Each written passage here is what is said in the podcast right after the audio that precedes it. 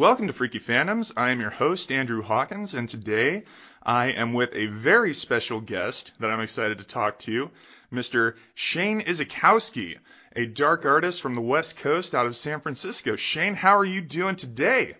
I'm doing all right, man. Happy to be here. Awesome, man. Awesome. Well, I wanted to have you on because you're a part of this ever growing community that we have of dark art and dark art society fans and everyone who's really into this kind of genre. And I just wanted to talk to you for a little bit because your work is cool as hell and I, I just dig it, man.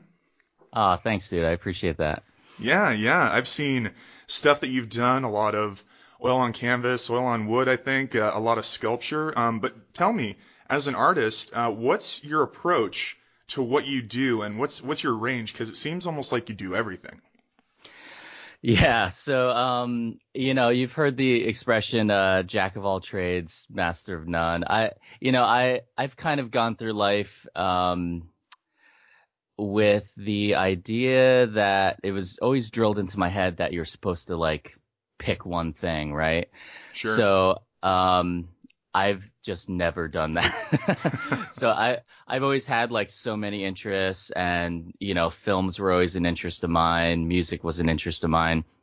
Um and then as as far as being an artist, uh I've always been into like everything. You know, I've always experimented with different things and it's taken me until now to really just hone in on the certain things that I do like. Yeah. Um, and then also work on projects that make me money on the side while I can continue painting and sculpting.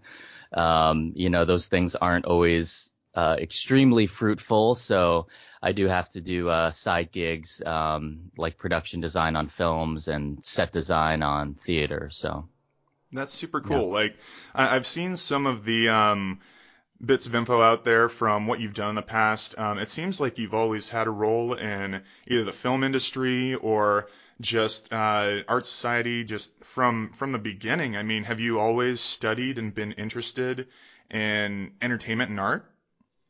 Yeah, um, studied is a funny word for me because I, you know, I I've just always it's always just been interest based. So cool. As far as films go, you know, I was uh, I was born in South Korea. Uh, I was adopted when I was two. Hmm. I lived in Jersey um, in my younger years, and then I moved to Pennsylvania, and I lived in Pennsylvania most of my life. Um, so in Pennsylvania, in the backwoods and cornfields of Pennsylvania, there's you know not a ton to do all the time. So the things to do would be watch movies, um, and then eventually make your own movies. So I had found a production company at a certain point. Uh, they were called Breaking and Entering Productions, hmm. and uh, I had heard about them, and there weren't many production companies around there. So I had actually just tried. I was I contacted them like, hey, uh, can I act in some of your films or something like that? And they actually responded and told me no. They were like, "Oh, we got that covered. Sorry, I don't know. Check back another time." So I'm like, I'm a very stubborn individual. So, um, I had been doing like special effects makeup, you know, gluing things to my face since I was like eight years old. So, um, so I was like, Hey, do you need a special effects guy? Cause I could do that too. So they were like, yeah, actually we do. So I met with them. I showed them some of my really terrible makeup work, and they accepted me, which was great. you know, so just all like um, stuff stemming off from being a Halloween kid and like yeah. getting little uh, kits for gore effect and everything like that. Definitely, yeah, and just like making my own crap at home, and um, I was always like the bloody kid during Halloween, and I always wanted the scariest, grossest masks and stuff like that. So, um, yeah, awesome. and that was that was since day one. I mean, my first um, my first Halloween costume was a little skeleton with this plastic mask that cut my chin because it was like straight up plastic. Yeah. And I think my mom still has that mask actually. Um, so I was always like something scary, you know. What was And, the uh, uh, what was the attraction? What got you into it? Because like for me, um, a lot of the movies and early like horror stories and things like that that I dug into, they were just around the house. Like it seemed like the the coolest people in my family were into that stuff. So I was like, oh, I want to be like my cool aunts or uncles and read these Edgar Allan Poe stories or watch these Hitchcock movies or The Omen or stuff like that. But for for you in Yeah. Pennsylvania, was it just that kind of, or in Jersey, uh, was it around? Yeah, it, it definitely was around. Um, so my mom, uh, she had been in the paper as like the Halloween queen. Oh wow. We used to, when I was younger, we used to go on field trips to my house because of how my mom decorated. So it has always been like a part of my childhood, you know, and I thought that was normal until I talked to other kids and they're like, your family's weird, you know, so. yep. There's, So, there's always um, that. yeah. And my mom actually has um this huge uh collection of antiques like old Halloween, you know, paper lanterns and noisemakers and stuff like that. And that's actually like in her will to give to me when she passes away. Oh, that's so awesome. like it's part of our like family, you know, history and origin and everything. So and then we also helped uh me and my sister my mom, my dad, um, we helped with haunted houses when I was little. So yeah, so that was just like that was normal for me, you know. And funny enough, I went to Catholic schools until eighth grade, so it was also like I don't know, like when you really learn about religion, yeah. Things that you learn at a young age about crucifixion and raising from the dead and things like that, that gets like ingrained in your psyche and you don't realize that you're learning some really crazy shit. Yeah. Oh, for real. Like kid, you know? extreme dark fantasy, morbid horror, Yeah. fire and brimstone. I mean, you really sit down and think about it and you associate it with some of these like other horror tales and just, you know, even on, on a basic level, that stuff is all kinds of nightmare fuel and kinder trauma and all that shit. So totally. Yeah. Yeah. Well, yeah. So, um, yeah. So basically, uh, because I was kind of raised around that, I was just always into it. And, um, and with the, the production company later on, uh, I was actually with them for like six years. I became really good friends with them and they kind of taught me, uh, filmmaking. And I mean, we were like, a bunch of kids with cameras, no permits. It was all guerrilla style filmmaking Nice. you know, and it was fun. Um, actually, uh, real quick to tie into that, um, during while George A. Romero was releasing um, Diary of the Dead, Oh yeah. during that time period, he had a contest um, where you could submit short films. And we we submitted a film where I was I actually played the zombie. I did the special effects for the film, and we submitted it, and we we placed in the top like I don't know 30 or something like that out of a few hundred submissions. So still that was like kind of cool for us. Yeah, up there at Um, least in the 10% or something, but Yeah. close to the top of the heap. Nice. Yeah, Hell yeah, man. Um, and at the time while it was going on, we had made these posters, and this is me. If you can see, that's me as a zombie there. Yeah, I'm looking at the DVD right now. I see you Yeah. mocked up. So, oh, that's hilarious. You've got like going through the grate and the mouth Yeah. like snarling. That and is it, killer. See, that is signed by George A. Romero Oh right man, there. that is so awesome. uh, I, I Shane, had met stay him. scary. Yeah. um, I met him at a horror convention and, um, and I told him about it. I gave him a, a piece of my artwork at the time. I'm sure he gets so much zombie artwork. Oh He yeah. probably just throws it on the heap, you know, but he seemed like genuinely like excited about it or whatever. And it was pretty cool. So Yeah, George Romero, one of my all-time favorite directors. Um, it, it seems like everybody um, who is into dark art or dark art influenced film or writing or anything, um, you know, everyone always looks back at Night of the Living Dead, revolutionary on every level. Dawn of the Dead, one of the most fun horror action fantasy mall movies ever. Um, I'm a huge fan of Day. And uh, I actually got to meet um, Romero when he was releasing Land of the Dead. Um, Oh, wow. I went up to yeah Pittsburgh uh, for that, and it was uh, just absolute, you know, incredible time, a huge celebration of him and his legacy and his work. Um, Tom Savini running around, Edgar Wright, Simon Pegg, just uh, even I think some freaking Weinstein showing up, but you know that's all neither here nor there because they were just trying to bank off of the popularity. But, Was that in Pittsburgh, yeah, California, or Pittsburgh, um, Pennsylvania? Pennsylvania, yeah, Yeah, okay. Yeah, when yeah. when they had released that, I think around 2004 or whatever it was, uh, they did like a dual um, release where the premiere was in LA, but they had the second premiere uh, at home because you know Gotcha. Pittsburgh being their their stomping ground. Yeah. But um, yeah, man, I, I love getting to meet amazing horror influences like that. I love uh, conventions, and I, I need to go to more horror cons because I've gone to so many general cons, like San Diego, like WonderCon, you know, all these big ones, but also a bunch of other ones just kind of peppered around. Like even Pensacola has a great one.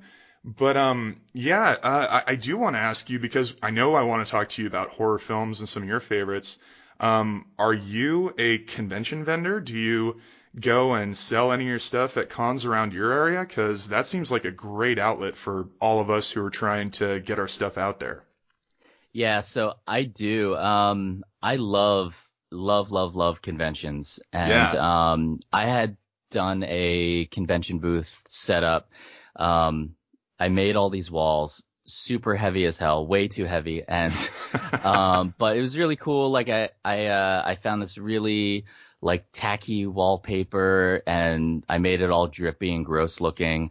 Um, and I made these like faux wood panels. So it basically, when you walk into my booth, it's like an old Victorian house almost. nice. Um, so I had actually set that up. I made that before I vendored at the Walker Stalker convention for Walking Dead. okay. Um, and that was the beginning of last year. And, um, and then I reused that a few times, but there's another convention in San Francisco called the Edwardian Ball. Um, it happens here. It happens in LA. Um, and believe it or not, my stuff was better well received at the Edwardian Ball than it was at Walker Stalker. Really? Is it just because Yeah. the fans coming in and the, Well, the people who are interested in the work? Yeah, so that's the thing is at Walker Stalker, people are like they're really just looking for Walking Dead characters. Yeah, like Negan, like all Yeah. those ones that everyone's And so familiar with. Yeah, and that's totally cool. And some of the artists there, they base their entire art career on the success of that show. Mm. Um, and that's totally fine for different reasons. I just, I don't do any like of that kind of fan art as of Yeah. yet. So all of my characters and everything that I paint are all like people I know. I shoot ro- photo reference, um, Mhm. of everyone. And so they're all people I know and characters that I've like thought of. So, um, so people came in my booth during Walker Stalker and they liked it. They thought it was really cool, but they're like, you know, where's Rick? Where's, Yeah. where's, uh, Negan? Yeah. So, uh, and they're like, oh, you kind of look like Glenn, you know? Oh no. you just So- step to the side of the booth and come back with like a mock up on of like Oh, the eye popped out. Oh, you want to buy my art now? yeah, that's that's something too. Like, I mean, I, I look at your work and talking about, you know, just the the the quality and the uh I, I know I'm saying it expertise that goes into what you're producing. Like some of your likenesses for folks, like your your painting is really, really well styled. Um, I, I dig it. Like these are um, not, you know, these images of familiar characters from fiction or TV or anything like that. Um, these are just, you know, great characters. So if you're doing like photo reference for your realism, uh, it's just a really, really cool um, end product. But what's what's your process for you know these kind of paintings that you're doing because they're really, really solid. Thank you. Um, Yeah, man. so my recent stuff, um, it, my, Like your My Ouija dead- triptych, like that is killer. Yeah. Thank you. Um, that one was really, it was really a challenge. But all right, so the way that I do it is, um, I I have to come up with a concept first. I can't just kind of go in blind. Um, I know some people paint like way more intuitively. Chet's are. Uh, just just pulling from the ether of genius. yeah, Yeah. he just uh it it's crazy his process, but um you know, and eventually I I think I'll get there where it will become a little more natural for me and I'll be able to pull from something else, but um you know, I paint from photo reference because I need that reference to to really see what the folds on the dress look like and stuff like that. So um I also come from a photographic background. Uh, in Pennsylvania, I had a photo company for a decade there. So, Oh wow. um, so photography is now like part of my process when I paint. So, um, I find the models. Uh, generally, I'll find a model first because that, you know, knowing what they look like and how they are kind of helps me um, decide what kind of character they're going to be, what the piece is going to be. Um, and specifically, this Superstition series um, was based a lot with uh, who the person was, who the model was. So Hmm. um, the other piece is the uh, the umbrella piece. Um, there's another piece where a girl is by a um, there's like a black cat in the background, and there's a door, and then the there's a piece with a graveyard. Uh, those three pieces were all based on those models' heritage and their backgrounds and the superstitions in the in that culture. Just kind of bringing So- some folklore and history of the actual, you know, person, the the model, and where they're coming from, which Yeah. is kind of a really cool idea because not only are you going for the likeness of the model, but you're also diving a little bit deeper to kind of what's behind the eyes and what they you know have in their lineage and their history and stuff. I I actually Yeah. really really dig that, man. Yeah, and it so it ends up being like almost a collaboration with me and the model, you Hmm. know, where I talk to them a lot beforehand and then we decide what we're going to do and then we shoot it. And then oftentimes, um, I'll have this idea exactly what I want to do in my head. We'll shoot that, but then I will kind of let them do what they want, you know, and I'll sort of, sort of kind of guide them through and let them know like, all right, I'm going to shoot it now completely different than I was shooting it before. I'm going to set up the lighting completely different and kind of like do what you feel. And oftentimes I'll get something out of that that's totally not what I was thinking, but, uh, you know, 10 times better than what I was thinking. So Nice. Instead of a lightning in a bottle, just depending on the factors. But it, it seems like it's all uh, a full composition because you're going for the figure, but you're also going for everything that you're going to put in the frame and then Yeah. just kind of transferring that into the painting. So it's just Yeah. super cool. So sometimes I'll have to, um, like if I can find a location, I'll shoot the person on location. Um, if I can't, I'll preconceive what the lighting is going to look like in the final painting. Mhm. Um, and so I'll do the lighting design while I shoot it. And then, um, and then I'll find the right photo to put behind them basically as a backdrop. And so then I'll do like a digital mock-up of what the final painting is going to look like in Photoshop with my photo reference. And then I, I just basically put that on a screen. Um, I do the grid method where I divide it into little squares and then I transfer that onto a canvas or, uh, I use Masonite to paint on as well. Nice. And, um, and yeah, and then I'll just sit there and draw it and then I fill it in and paint it. So. Hell yeah. Well, uh, it's it, like just talking about this and, you know, how you go through each level to make these paintings. It, it's making like my film brain think about um, concept design and cinematography and photography. Like, have you kind of applied both sides of these methods to, you know, even getting into doing film work? Absolutely. And so I just did a, a short film called Snaggletooth, um, which Nice. is in the, it's I in the, uh, yeah, it, it's a fun film and it's being really well received and it's in the, um, film festival circuit right now.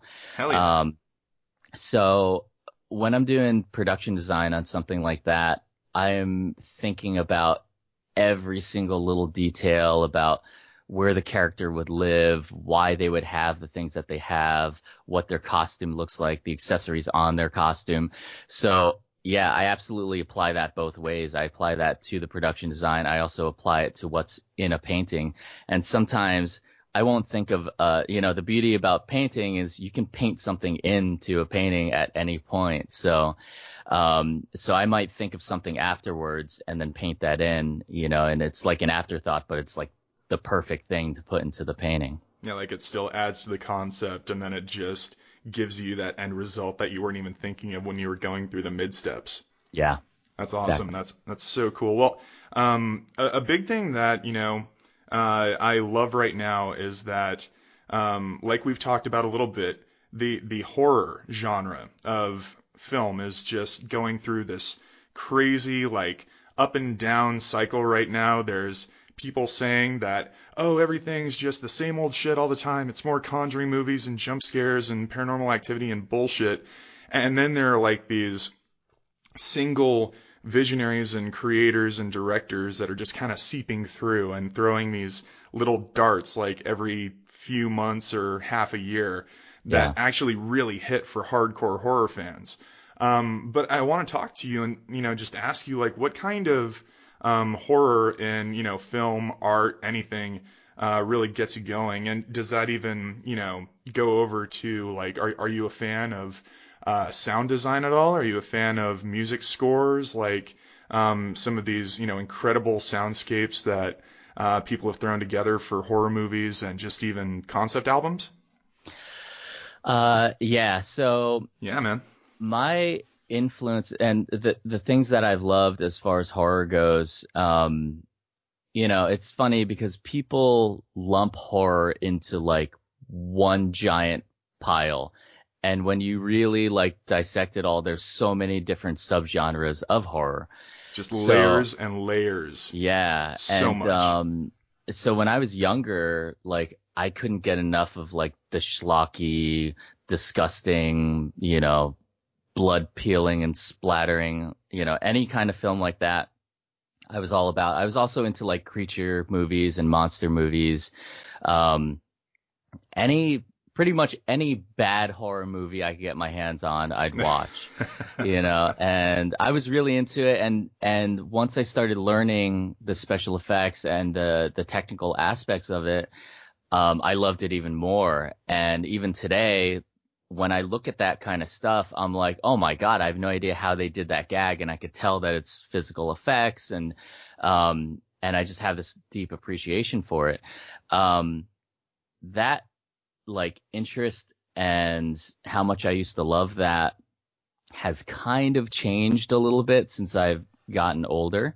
Okay. Um, and it's not that I don't love it. It's that I, I'm just really into like more character development and psychological horror, um, compared to like the bloody crazy shit. So, sure. um, yeah, so that's kind of like the direction I'm I've sort of gone in now. So um, as far as um, recent horror that's come out, like I, I really really loved um, certain films. You brought up The Conjuring, which is funny because I I love The Conjuring.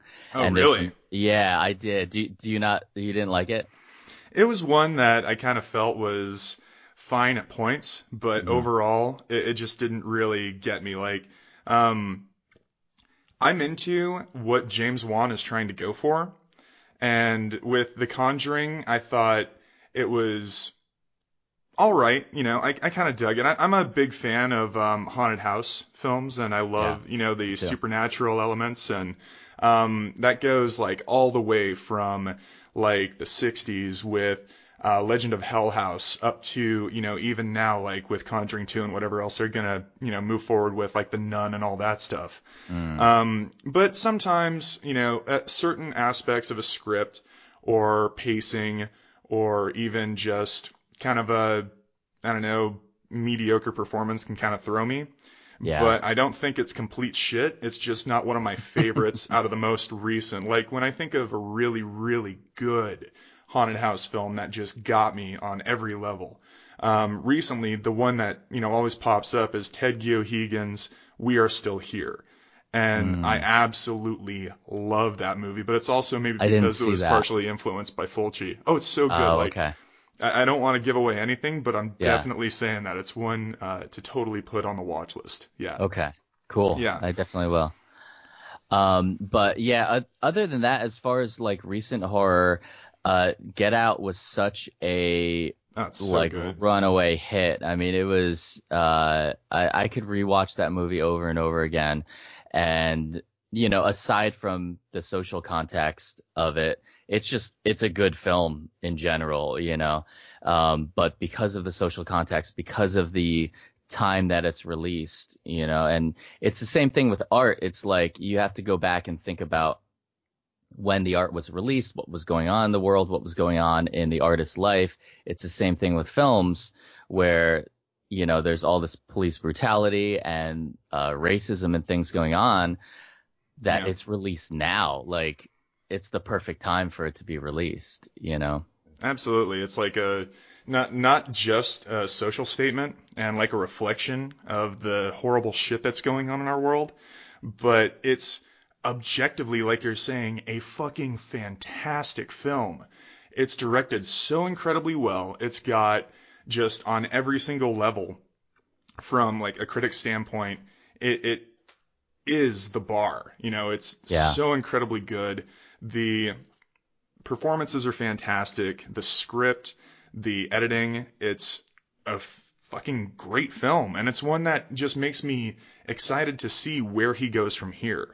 So, you know, Yeah. there's word that he's going to be possibly doing a resurgence of the Twilight Zone or something like that.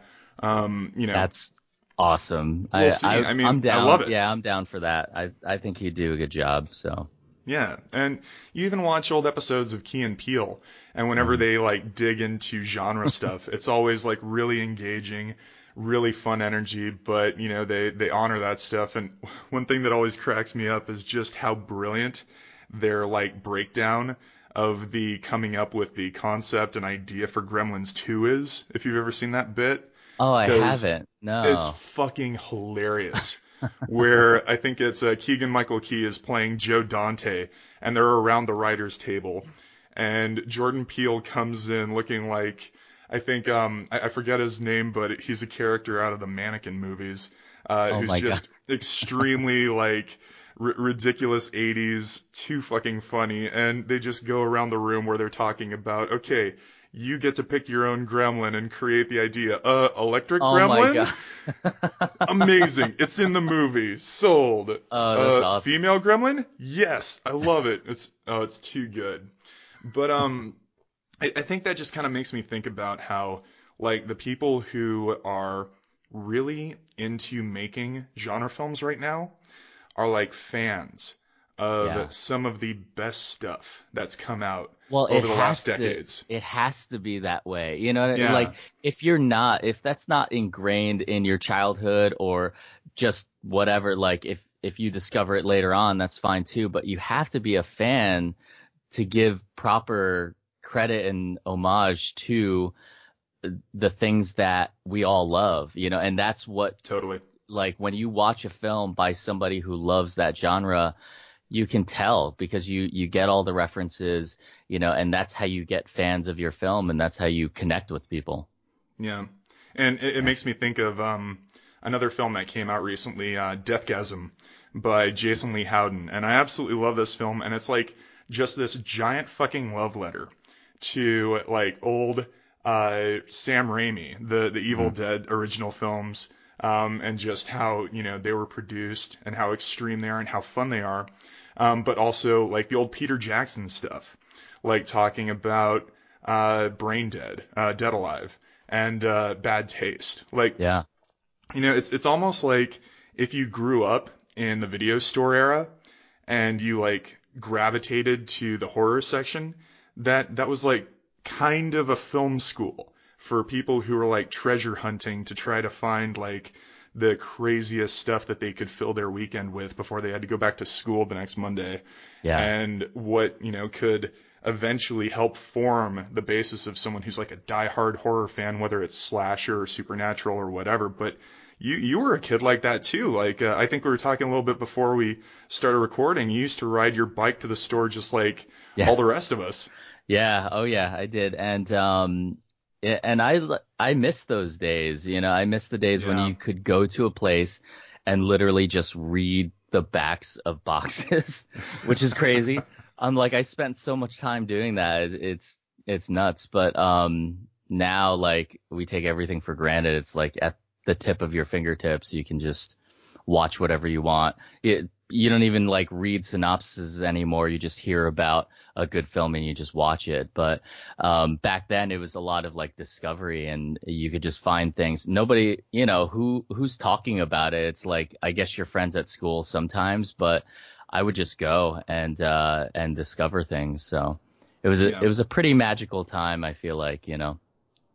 I, I miss those days for sure. Like I um loved going and just, you know, like you're talking about looking at the backs of the boxes and just reading stuff that captivated me. I'd be looking at something and be like, oh, a slasher goes and kills a camp full of teenagers.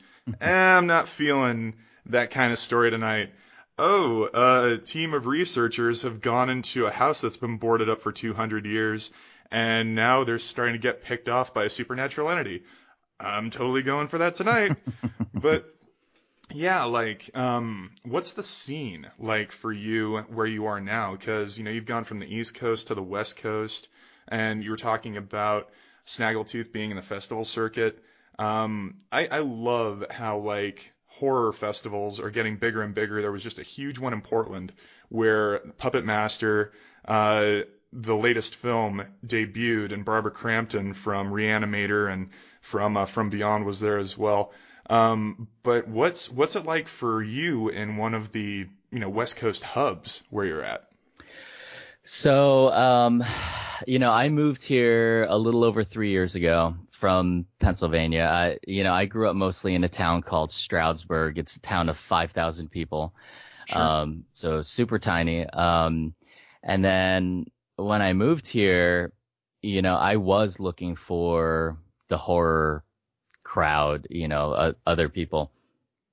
I still to this day have not found a ton. Like, it's actually really hard to, well, there's some kind, because this is San Francisco, there mm. is, whenever you find like horror, uh, horror photographers, people who are really into it, you also find like fetish people. Uh, so, yeah, sure. you know, I mean, because this is San Francisco, you know, it is. yeah, and um, and that's totally fine too. Um, that's yeah. just, I, you know, I'm looking for like diehard horror fans, and as far as I know, like I can't find like the horror scene here. You know, I can't even find um, galleries here that are specifically that kind of art, dark art and stuff like that. Um, I don't think there are any, and I I believe a few years ago there was one that since has closed up. Hmm. So and maybe it's because there wasn't enough of a audience, you know. But everybody moved down to L.A. and yeah, went to the Dark Art Emporium and Copro and Hyaena Gallery and because oh man, like the the way that L.A. has become like the mecca for dark art just on the West Coast, and then you've got like New York with Last Rites and everyone else. Um, it's insane to me, but uh, if it's you know something that's just hard to find in San Francisco where you are now, is it just a sign of the times? Are you still you know trying to push through even though the the audience might just be kind of laying low? Yeah, I you know I'm a very positive person, so um, I will uh, always push through. You know, I'll I'll always Hell be yeah. trying to do these kinds of shows. You know, my opening with Superstitions it's it's all dark art, you know, and it was a dual exhibit with my friend Diane Hoffman, and she also does dark art. So um, there are people here who do this kind of stuff, so we just need to find the audience.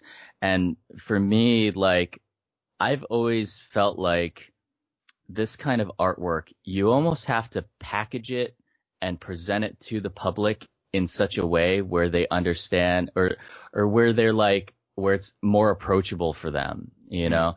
So for the show, for Superstitions, we presented it in a very like kind of high end fashion where it's, um, an experience, uh, and it's in a nice gallery, uh, right in the Castro in San Francisco. And like, so we, we almost had to package it where it is like, um, you know, a quite uh, quote like higher end show, and uh, trying to push then, to like the fine art crowd instead of the yes. like genre fan crowd as much. That's exactly it. And then Just sneak it in there so they Yeah. don't know what they're really getting, but they'll be surprised when they actually dig into the work. Yeah, and that's you know I've thought about that a lot with dark art where if you do present it a certain way instead of just being like in your face horror in- in your face something scary um more people will understand it and then they might also have the realization that it's okay to like it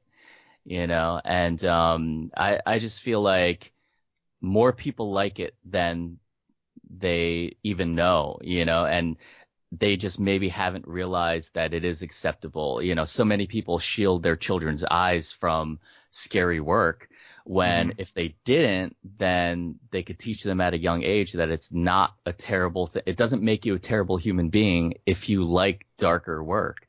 You know, in fact, quite the opposite, you know. Yeah, like everyone says that so many people who are into these sort of subjects, who are into these kinds of ideas, who dig into this kind of work, are some of the absolute nicest fucking people in the world. And um, this is kind of a somber note, um, but I do want to bring it up um, just because, you know, it's it's very relative to this. Um, recently, um, a huge supporter of the dark art movement uh, and an incredibly, you know, just prolific, uh, let alone, you know, unique, um, creative person um, passed away, Jon Schnepp, um, who had done work on Metalocalypse, who had done work with the Upright Citizens Brigade, who had produced and directed um, his own documentary about the death of Superman Lives, who, you know, had just done so much over the last decades, even just being a host on Collider, getting into, you know, work all across the spectrum. Um, it, it's, it's sad that, you know, people like that, um, aren't more in the public eye to, you know, talk about this kind of thing, to give more context, to work with darker subject matter, to actually bring it to light. Cause, you know, everybody, absolutely everybody who ran into this guy and spent time with them, one of the absolute nicest people you'll ever meet in the world. And so many, so many people in this scene are like that, where they're just the kindest, coolest, warmest people, but they're into this sort of stuff because, you know, just like you're talking about, they know it and understand it instead of like shielding their eyes from it and going, you know, the, the three with eyes, ears, and mouth don't see it, don't hear it, don't Yeah. speak of it. Um, I, I think more context is needed. I think more understanding is needed so people can look at this and, you know, exactly like we're talking about, just be cool with it.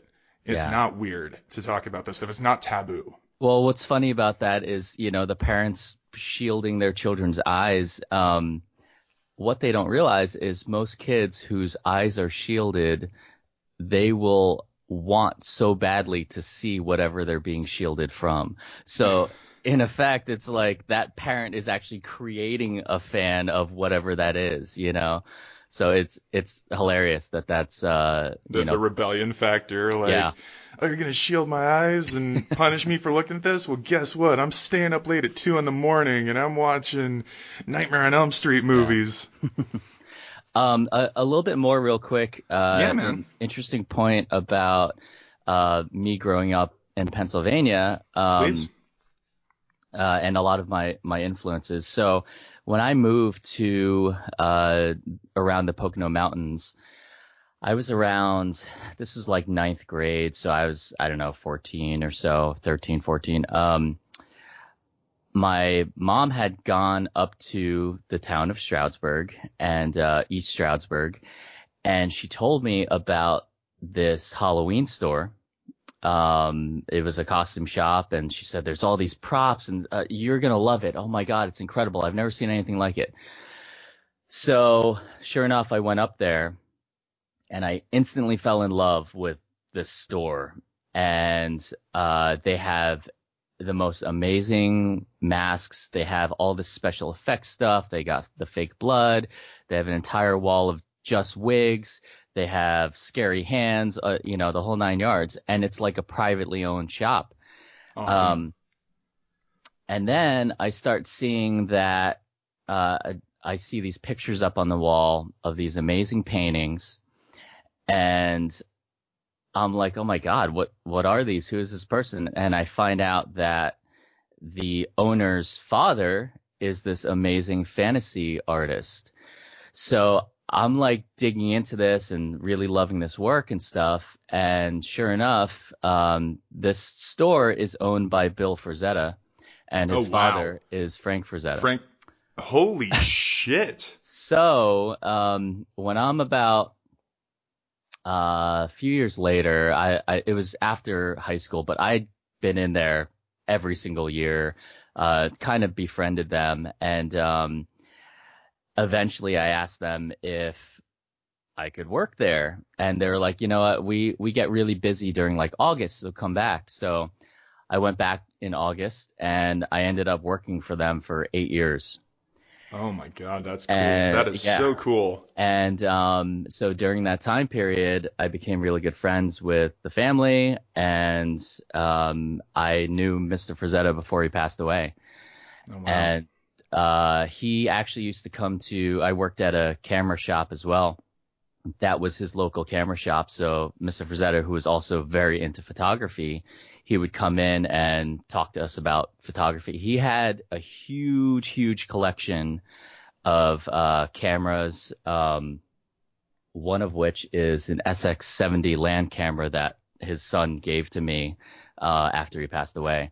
So I still own that now. And um, but you know, during that time period of getting to know him, it's like I had only heard about who Frank Frazetta was when I moved there and found out, you know, saw the store and everything.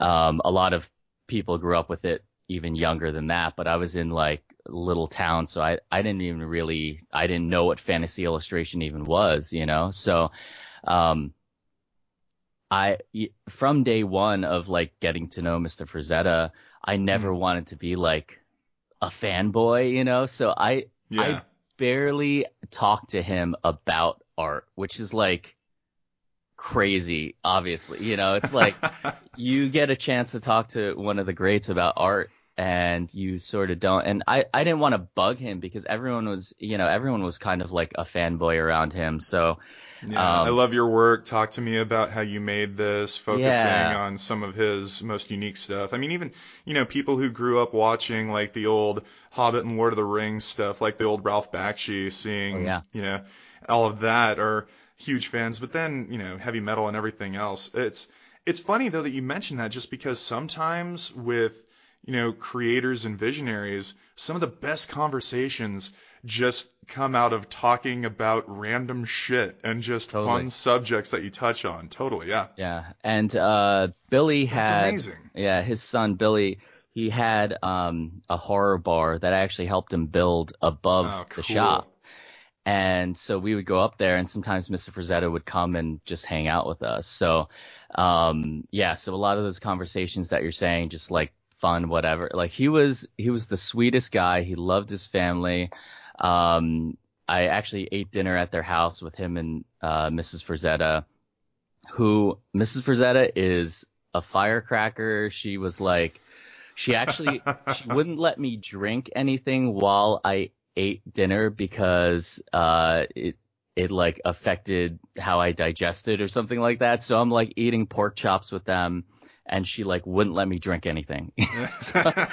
um but she you know she was kind of the she was the businesswoman. She was a hard-nosed businesswoman and um she was hysterical and uh yeah it's just like uh after she had passed away um Mr. Frazetta went down to Florida to live with his daughters um, for a little bit, and they actually Hmm. flew me down there to shoot video of his life for a few days. Oh wow. So um, we had put that out online at the time, but um, yeah, I still have all the the raw footage and everything. Oh, that's amazing. Have you um thought about working with them at all to take that raw footage and put it into any condensed feature or short or something like that? Yeah, I mean, honestly, it's probably not enough to to make a feature, but um, something, and that's totally up to them. Like, I'm Yeah. fully yeah. Um, Because you'd have to be. I mean, with Yeah. you know a, a legend, someone who you know is so highly regarded as just this you know figure that is inspiration to so many people out there. I mean, w- without you know complete and total respect, but it, it seems like you know you had that just real family tie, which I mean that's something. Yeah, that's that's too too cool. yeah. And, um, yeah, so Billy, he still has his shop, uh, in Pennsylvania in East Stroudsburg. Um, he, he keeps on saying that he wants to close it up and do something else, but uh, who knows? Uh, but he's been open for 30 something years. So, um, and then his daughter, Danielle, who's a really good friend of mine, um, she actually just had a baby. So, so, uh, yeah, so she's like preoccupied with that right now, but she lives in Pennsylvania as well. And so I still keep in touch with them and, um, she was doing, before she had the baby, she was doing the convention circuit and selling Frazetta prints, um, Nice. t-shirts and stuff like that. And then down in Florida, his other granddaughters have the company, uh, Frazetta Girls. Um, and they're doing the same thing. They're doing like a, uh, the convention circuit. So, Yeah. so they're keeping it alive as much as they can. I think they're all kind of doing their own thing and doing the best they can.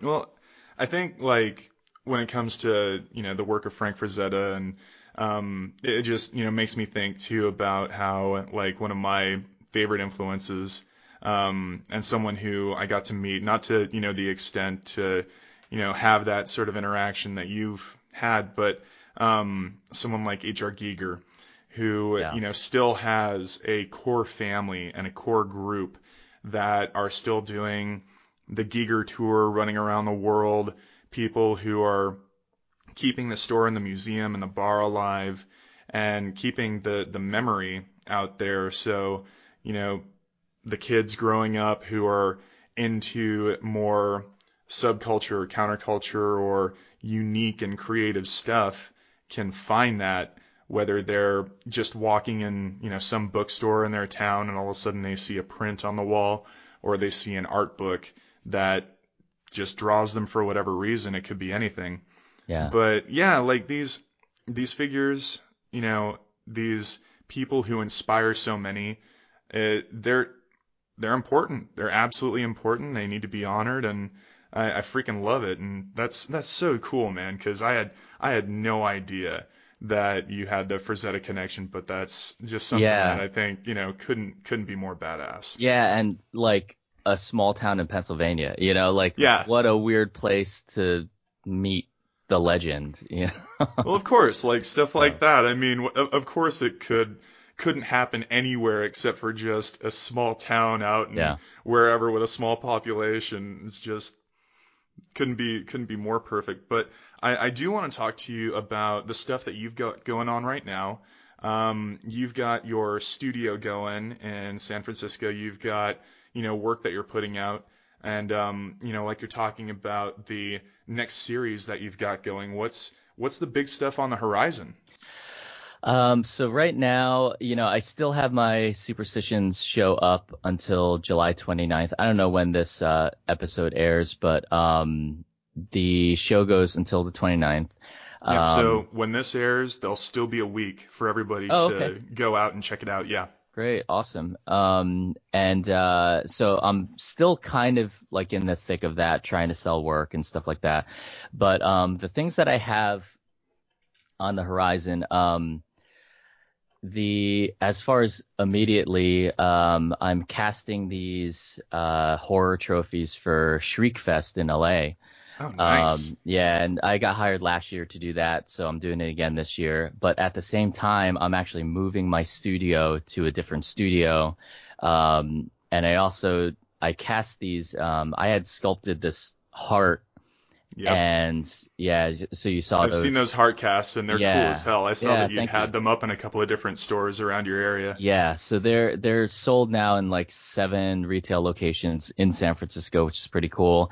Nice. And um, you know, my girlfriend who helps me on the business side, her name is Sonia. She's also an illustrator, uh, an artist here too. Um, she helps me on the business side. So she she and I are coming up with ideas on how to expand that part of my business. So hopefully that'll help churn uh like consistent income basically. So um so I'm working on those, working on fulfilling heart orders and uh moving my studio. And then I have some paintings and stuff to do. And I you know on the Dark Art Society cooperative page Yes. a while ago, a few months ago, um, Bobby Ford had, I think it was him who had suggested doing a collaborative dark art painting. Um, this was a while ago. And then so a few of us jumped on board, me being one of them, and it is on the third artist right now. I, I don't even know if, how much I'm allowed to say technically because we've been keeping it pretty secretive, uh, but we've been updating each other and stuff like that. Um, but the third guy, Chris Helton, it was it went from uh, Bobby Ford to Jeff Collier to um, Chris Helton, and then it's going to me. So it's been all over the country, and then Oh, I'm that's I'm the last stop. Yeah, so it's pretty. It's kind of like a lot of pressure because I'm the last person and I have to varnish it and everything. But it's been like a really really cool process. So that's gonna reach me probably within the next few weeks. Um, so I'll be working on that. And then, um, uh, the next painting, the next show that I'm in, next big show is at Cactus Gallery.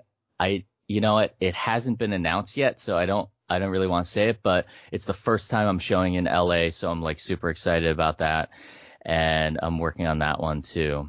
And We'll, we'll make sure to uh, throw links up, and yeah, when we uh, get everything put on the site and on the page for the episode, we'll have that going as soon as the PR goes out, Cactus Gallery, whatever they put out. But yeah, that's Yeah. that's just awesome, man. I'm so freaking stoked to hear that you're going to be shown in LA because that's cool as hell. Yeah, I'm I'm very excited about that, and because um, you know we've talked about on the Discord on the Dark Art Society Discord about how LA is such a booming place for dark art.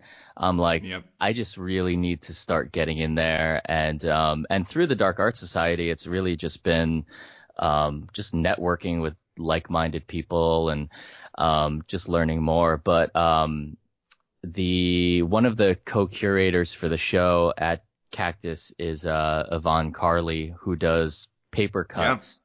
Um, you know who that is? Yeah, her work's fantastic. Yeah, she's been part of the dark art community all the way through from the Yeah. time that, you know, everyone had just been. And I think um, I've also uh, had some interaction with Yvonne about some of my favorite uh, current music, um, if you know Fever Ray and the Knife. Oh, Uh, okay. Yeah, yeah, Karin Dreijer. But uh, also, no, that's just cool as hell, man. So this is this is my uh, birthday gift from Sonia. It's um an Yvonne Carley uh, original here from the Dark Art Emporium, which is pretty oh, cool. that is cool Yeah. as hell. Yeah, Uh, Crow, yeah? yeah, yeah. I love and it. it's like Yeah. I think That's Poor such a cool guys cutout piece. is like dead, but she does really really neat things. She d- what I like about her paper cuts is she does like texture in the paper that she presses into it, Mhm. and it, it's just a really cool method that she does. So Yeah, you can even see it from the image where it looks like there's just either texturing layers or just depth from that. But yeah, no, so her, she's her stuff is rad. yeah, and she's co-curating that show. So um, she asked me to be a part of it, and obviously I'm ecstatic. So, um, but the other things that I have on the horizon, um, I also have we do open studios here in San Francisco. We're actually the the oldest, I think the oldest and uh, largest open studios in the country. Um, and I'm actually on uh, the the uh, nonprofit that runs it. It's called ArtSpan. I'm on the Open Studios committee, so I help them promote it. Um, I shot a bunch of videos for them last year. Um, so what we do basically is we open our doors up to the general public. There's a guide so you can go around and check out which artists you like. You can go see their work. You can see where, where they actually work. My, um, because I'm having like a transitional period this year with my studio, I decided to have it in a different place. Um, Mhm. so my open studios this year is at a place called Madrone Art Bar. So if anybody who's listening, um, is in San Francisco. It's the weekend of the 13th and 14th, um, which is also the weekend of the opening at Cactus Gallery. So I have to do my open studios, fly to LA, and then fly back that night so I could finish my open studios the next day. So it's going to be a crazy, wild. insane So- weekend. But The uh, 13th and 14th of August. uh, oh, that's no, just I'm around sorry, the corner. Of, uh, October. Sorry. Of Yeah, October. yeah, yeah. Oh, okay. Cool, cool, cool. Yeah. Yeah. I know. Um, we've got a big um trip planned to LA for the Copro show. I think the first week of October. And then the second week of October, that's when you're going to be at Cactus Gallery, and then you're going to be going back up to Open Studios Yeah. back home.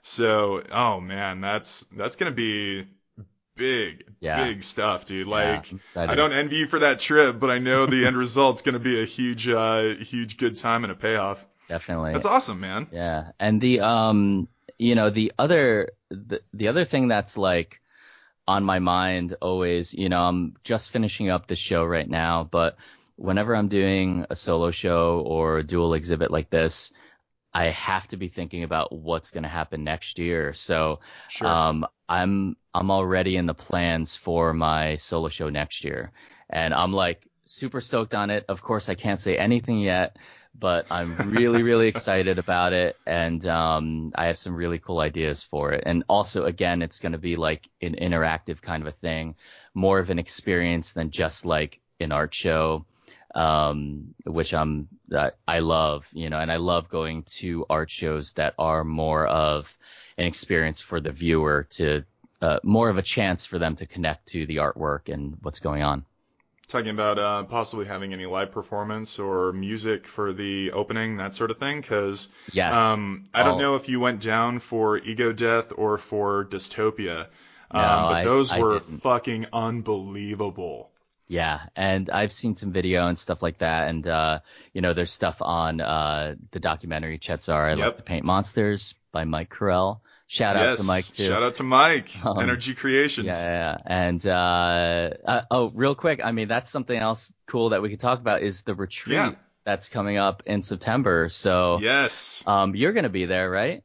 100%. I am stoked for that because yeah. the way that Mike has set this up is it's going to be just this great time for whoever out of the dark art community can come to this to collaborate, to put our heads together on some ideas, just to, you know, even meet up. And then if we all want to do something in the future or just get the word out on who's doing what and where, it's something that I'm really excited to see happen and then to see grow more just because like, you know, we're even talking about the dark art community, the dark art cooperative, the dark art society folks.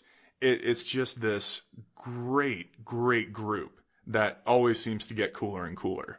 Yeah, and and it seems to be growing, and you know, the more of these like face to face interactions that we all get to do, Yes. the better, because you, you really do like you need that when you're trying to build something like this, and um, you know, I I just feel very very strongly about it, and uh, uh, Same here. like you and and like Mike and Chet. So uh, if I can contribute in any way, you know, even just by moving tables around or whatever, setting something up, like I'm totally happy with doing anything. So um, the fact that I get to be there at the table and and talk to you guys face to face is going to be awesome. So and I think Yeah. only good things are going to come out of it, and we'll probably have. 10,000 ideas and we'll have to strip that down to 100, you know, so yep.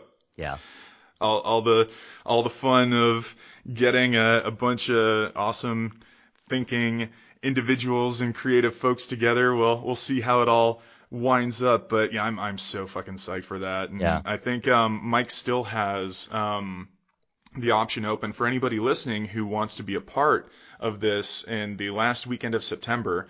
Uh, it's going to be a really cool couple of days where everybody flies into Albuquerque and then heads out to Mike's ranch and we start just meeting up and working on whatever we want to work on, all dark art. But yeah, I think um, from what we've talked about, from everything that we've gone over today, uh, I, I do want to get into a little bit more um, before we start wrapping up, just about how cool I think it is for these kinds of like interactive shows to have either a couple of people doing something, whether they're um, portraying characters that are coming from the artwork or even if they're just doing any type of performance. Um, but earlier I mentioned uh, music, and one of the main reasons was because Oh, right. um, composer Chris Velasco, um, who's done just awesome work of scoring video games and doing other incredibly cool stuff, did the music for the Dystopia show. Yeah. And if you've heard any of that stuff from any of the videos that are out there online, I mean, it's just dark ambient, awesome soundscapes, super cool drone. And I want to ask you, do are you into that stuff? I I am so into that stuff, and I have heard some of his work, and it, it is like mind blowing. It's the perfect. I love it. it's Yeah, like, like the the stuff perfect from background music to this kind of work, and uh, I think in the documentary they talked about it, and um, it was either on documentary or the podcast where at the show you could like feel how people were reacting to it, like viewing this artwork, listening to this soundtrack, and just being kind of weirded out, you know, and that's like perfect. You know? I, I loved it. I was eating it up Yeah. and I was like looking around and I could see a couple of people who weren't like either entirely into it or prepared for it or used to it. Um, because I, I love listening to excellent, um, instrumental scores. Um, whether it's, you know, stuff from films like, again, going back to the old 60s um, horror movies when things were very experimental with the onset of like Moog synthesizers and uh, more electronic um, stuff to like even talking about Jerry Goldsmith's uh, darker, more brooding work when you listen to some of those segments in like a soundtrack like The Omen yeah. um, where it just really sort of tries to draw a, a feeling from the audience of either unease or some sort of discordant, uh, you know, melody or riff or whatever it is. But uh, that stuff is just so fun. Like it, it does make me laugh to see someone just react to it like, the fuck is this? uh, but I, I just embrace it. I absolutely love it, and I, Yeah. I'm so into that stuff. Even like when we're talking about um, composers like uh, Lustmord, um, Brian Lustmord, who does you know these incredibly deep, booming, sonic, uh, dark ambient works. Um, I, I eat that stuff up, man. I just I dig the hell out of it. the um, you know, relating back to cinema, um, Yeah. the one movie that comes to mind as of recently that the soundtrack, oh my god, it, it added so much to the film was the Neon Demon. Yes. Uh, it hell was yeah. it was so good, and you know how like a lot of his movies, there's so much like dead air time that Mm. those were filled so perfectly with this music. And I, I forget what the the composer. Do you remember what the composer's name is? Uh, it's either I think it's Clint Mansell. Um, I'm pretty sure, or uh, I don't think it's Brian Reitzel, but um, I love the Neon Demon, and uh, it's it's one that I know a lot of folks are kind of like up and down about. Some people just can't get into it. Some people think it's too much style over substance and uh, stuff Oh, like dude, that. I- but I it's one of my favorite Nicolas Winding Refns. Yeah, yeah, I actually met him at a Q and A. Um, nice. after the screening of that film. Actually, this is really funny. Um, it was Yeah. him and the guy asking the questions was Lars from Metallica. like what a Lars strange, Ulrich at a yeah, and a like, at a film festival. what an odd pairing. But it was because they were both doing stuff with Amazon and um uh they paired them because they're from uh they're both from the same place. They're both Danish, I think. Yeah. Um and they're both that's literally the only link because they work with Amazon and they're Danish. like you're saying Lars, I was thinking like oh he's gonna say Lars von Trier. No, Yeah, it's no. Lars Ulrich from Metallica. That's fucking hilarious. Yeah. That's so funny. But yeah, yeah, like I, I think um you know, music uh is just as critical as just about any other element of that kind of medium. And to me, just um, you know, being a fan of like even stage work and uh, seeing plays and live performance and things like that, the the integration of that into the experience of a show opening is that much more attractive and I think it, you know, can spurn people's curiosity a little bit more. Yeah. Because they see that this art show that they're looking at, you know, the uh, PR info for, oh, okay, here are a couple of uh, professionally photographed pieces that are going to be on display, but also there's going to be music by this composer that they might be familiar with and possible interactive figures doing something in person. I mean, that's just, yeah. you know, well, the, that, the way things are developing, that's just really cool. Yeah, and that like it touches upon so many different interests that people potentially could have. So, um, Sure. when you just have a gallery show where it's just paintings up on the wall, um, that's totally fine too. Yeah. But some people, what I found is they have, um, they're like intimidated by just artwork up on a wall. They don't know what to do besides look at it.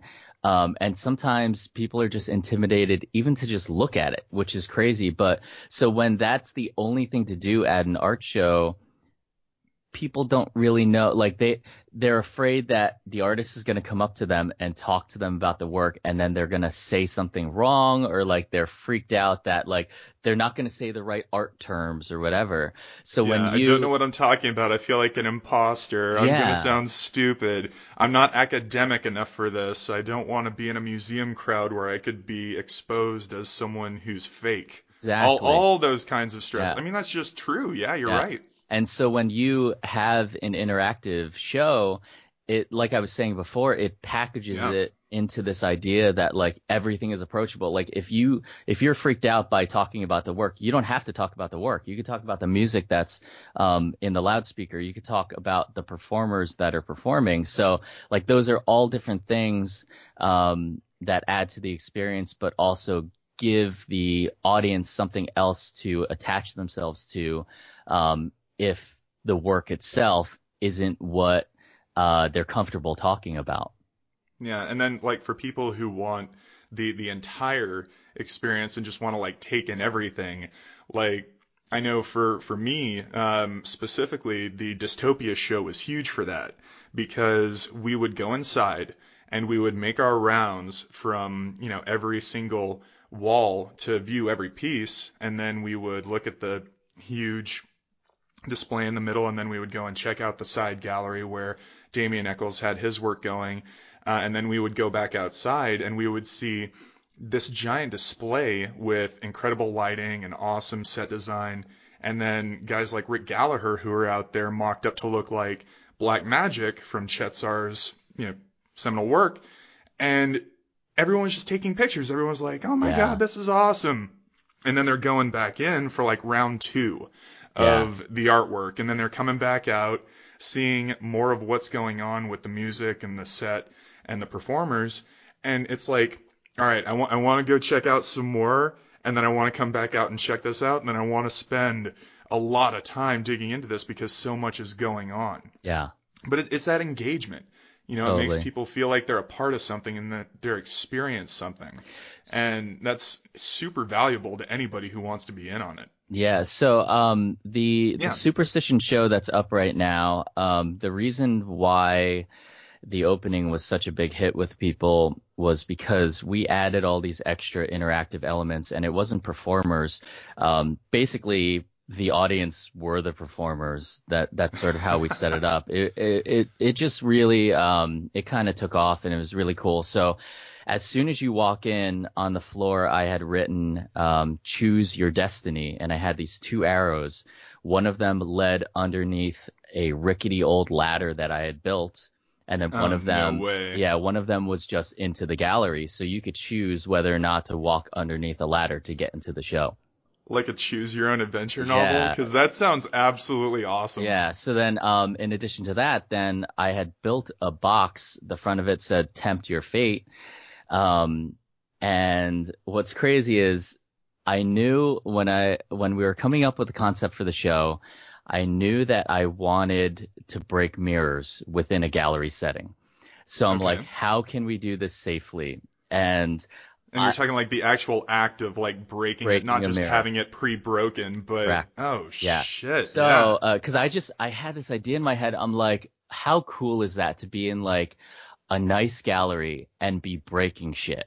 You know, like what a see cool something thing. destructive Yeah. in like that extremely uh yeah high-end environment. That's, yeah. So that's pretty fucking rad. Dude. I, think that's um, fun as shit. I was like racking my brain trying to think of how to make this happen. And I just like, I was in this, I, maybe I was taking a nap or something, but like I woke up out of this crazy sleep and I mapped out while I was sleeping how to do it. And so I woke Okay. up and I was like, oh my God, this is how we're going to do it. So we're going to reach down to this box and there's going to be like a gloved hand, like there's a glove you can put your hand into and that's attached to like a piece of wood and then there'll be mirrors inside the box with a hammer. So that design actually ended up uh, changing slightly because it made more sense for um, for somebody to be reaching into the side of the box rather than the top. Um, so basically, it was plexi on uh, the front, on the top, and the sides, and then the back and the bottom were wood. The back had a hole cut where there was a glove that was attached to it. Um, so you could reach in, into there. And then there was also a little window cut in it with a piece of plexi there too. So you could actually kind of see what you were doing. So at the show itself, um, it was like, it was super successful. People loved it. Everything, all the mirror pieces were, uh, basically powder by the end of the show. And, um, it was really, really cool. So in addition to the ladder and the mirror box, there were also um, umbrellas that were hanging. So there was one umbrella that was high up and it was open, and then there was another umbrella that was closed, but it was hanging there so people could reach into it and open it up. And it was kind of like a uh, an opportunity to take photos there. Um, and then we also had leading up to the show, we had actually um, put out the word that we wanted people's superstitions. So nice. yeah, so it was actually it was kind of like a marketing ploy um, where we just wanted engagement on the Facebook page, Sure. uh, the the actual invite. So we told we instructed people to go to that page and write their superstitions, and we printed those out, put them up on a board, and then people at the show were also able to contribute by writing their superstitions and putting them up at the board. So That's badass. um, it yeah, it was really cool because it gives people all these opportunities to kind of be a part of the show. Um, and you know what we were talking about with uh, like music and performers and stuff like that. It gives people other things to attach to and um, besides just the art, you know, in addition to all of that, we also had the art, you know, Yeah. and and so people were able to just walk around, see the art, and interact with all these other cool things. So Well, it was like, um, really, really cool. memories to make too. Like for for me, it uh, talking about this with like the umbrella and the mirror box, um, it, it makes me think of this just awesome experience that we had when we were at the Copro Gallery. I think uh, either for the Fear Show or something like that. When we went in and we got to see one of Ave Rose's pieces. Um, which was just this huge Mm. She's amazing. I, I am like baffled by what Yeah. she does with automata and mechanics and like micro work and her concepts uh, that she's talked about are like hugely Jan Svankmajer influenced, which already for me that's just as cool as it gets. But when we went in and we saw this huge piece and we got to like turn the crank of what was basically a music box built into this thing and then take this handle and like rotate it 360 degrees and actually see like the butterflies and little you know mechanisms inside of this uh, huge glass box start flapping their wings and seeing movement. That was like a huge memory maker from that event. Yeah. Like all all the details surrounding it, you know, everything about oh yeah, driving there and having to, you know, deal with other people crunching up against a painting and stuff like that. You know, all that all that shit's whatever. That all is just part of, you know, the the getting there. But Yeah. when you've got so many of those things and you know as long as it's not like detracting from the whole point of being there for the art and the experience um, it's just really really cool like I, I i love being able to think back on times like that it's like a good concert or a good Mm. experience at a con or you know a film or something like that or even just a fun memory of you know going on a vacation or a trip or whatever it's it's just cool as shit and I love how that opportunity is being given out more and more for these kinds of interactive shows. So I, I can't wait to see what, what's on the horizon, like what's coming up for you next year, because it, it sounds Yeah. like some really fun stuff's brewing. Yeah, and um, ultimately it's going to be a lot larger, uh, at a completely different kind of location. Uh, I'm trying to like tiptoe around the idea of what it actually is without actually telling you. But Yeah. it, it's just, you know, if it all pans out, again, you know, ideas change, so who knows. Sure. Um, but I do like the idea of doing these interactive things, but like you're saying, like not taking away from the, The actual point. art itself. Yeah, Yeah. the point. The reason you're there is to see the artwork. Um, and ultimately it's like, you know, I spent months working on the Superstition show hmm and, uh, the whole reason it's there is so you come and buy my artwork, you know, and that's really the reason. And, you know, I'm a working artist in San Francisco, so I have to sell work. So, Yeah. um, the whole, you know, it's fun. All that other stuff is fun, but ultimately it comes down to seeing the artwork, seeing how much work I put into that part of it, and hopefully gaining some new collectors. Hell yeah. Well, um, for everybody listening who wants to check out your stuff, um, are you out there on a big, uh, big cartel store or storefront on your site? What are we, uh, where Yeah. can we, where can we find your stuff right now? So, uh, right now, um, my website is in a giant overhaul and we just switched over, uh, to e-commerce directly on the website. Cool. Um, but there's literally like two items listed right now. So it's, it's in that kind of transition. Mhm. Um, and it's because I, I have my entire superstition show is up on Art Attack's website right now, uh, which is artattacksf.com. And, And um, we'll make sure to link to that. Yep. yeah, thank you. And uh, yeah, the the whole thing is there right now. And then after that show comes down, then I'll upload that onto my website. Um, and then you could buy directly from me. So I will be fixing that within the next few weeks. Um, but even the website itself, uh, my girlfriend and I have been talking about ideas and she's been doing a, ton of work on it for me, um, to help me while I'm doing the work. And uh, yeah, so you can go to ShaneIzykowski.com. Uh, last name is a doozy, I know, but uh, first name is S H A N E.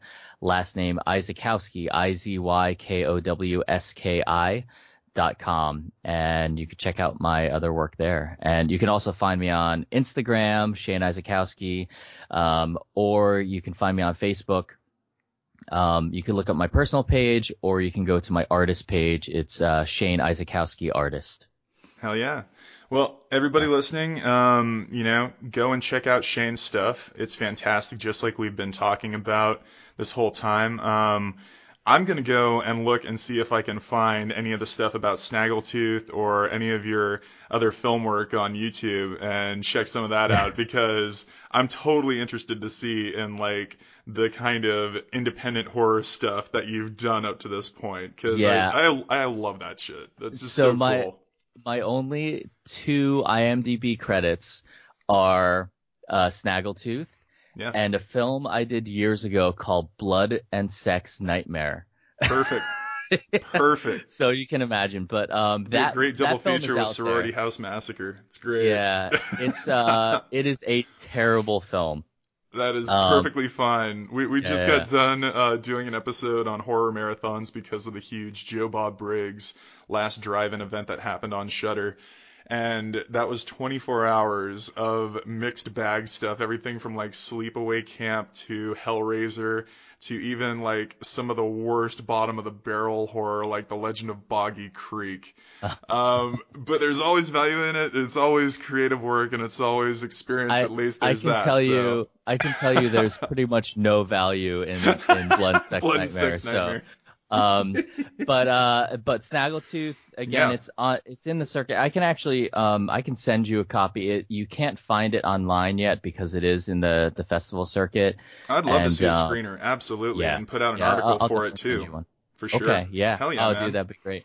Awesome. Well, cool. Shane, uh, thank you so much for spending time with us today. Um, it's Yeah. been an absolute blast talking to you about dark art, your work, horror, and everything. Um, in the future, you know, we'll see uh, what happens. I'm going to be, you know, seeing you here in a couple weeks anyway when we all head Yeah. down to Mike's. Um, but yeah, man, we'll, uh, you know, whatever works out. Maybe uh, a round two will be on the horizon when you're gearing up for the next show, and we'll we'll get the word out. But uh, everybody, you know, check out Shane Izykowski's stuff. Shane, again, thank you for uh, joining us for an episode of Freaky Fandoms, man. Yeah, thanks a lot, dude. Um, and I really appreciate what you guys are doing too. Um, again, just like uh, sharing the any kind of dark art stuff.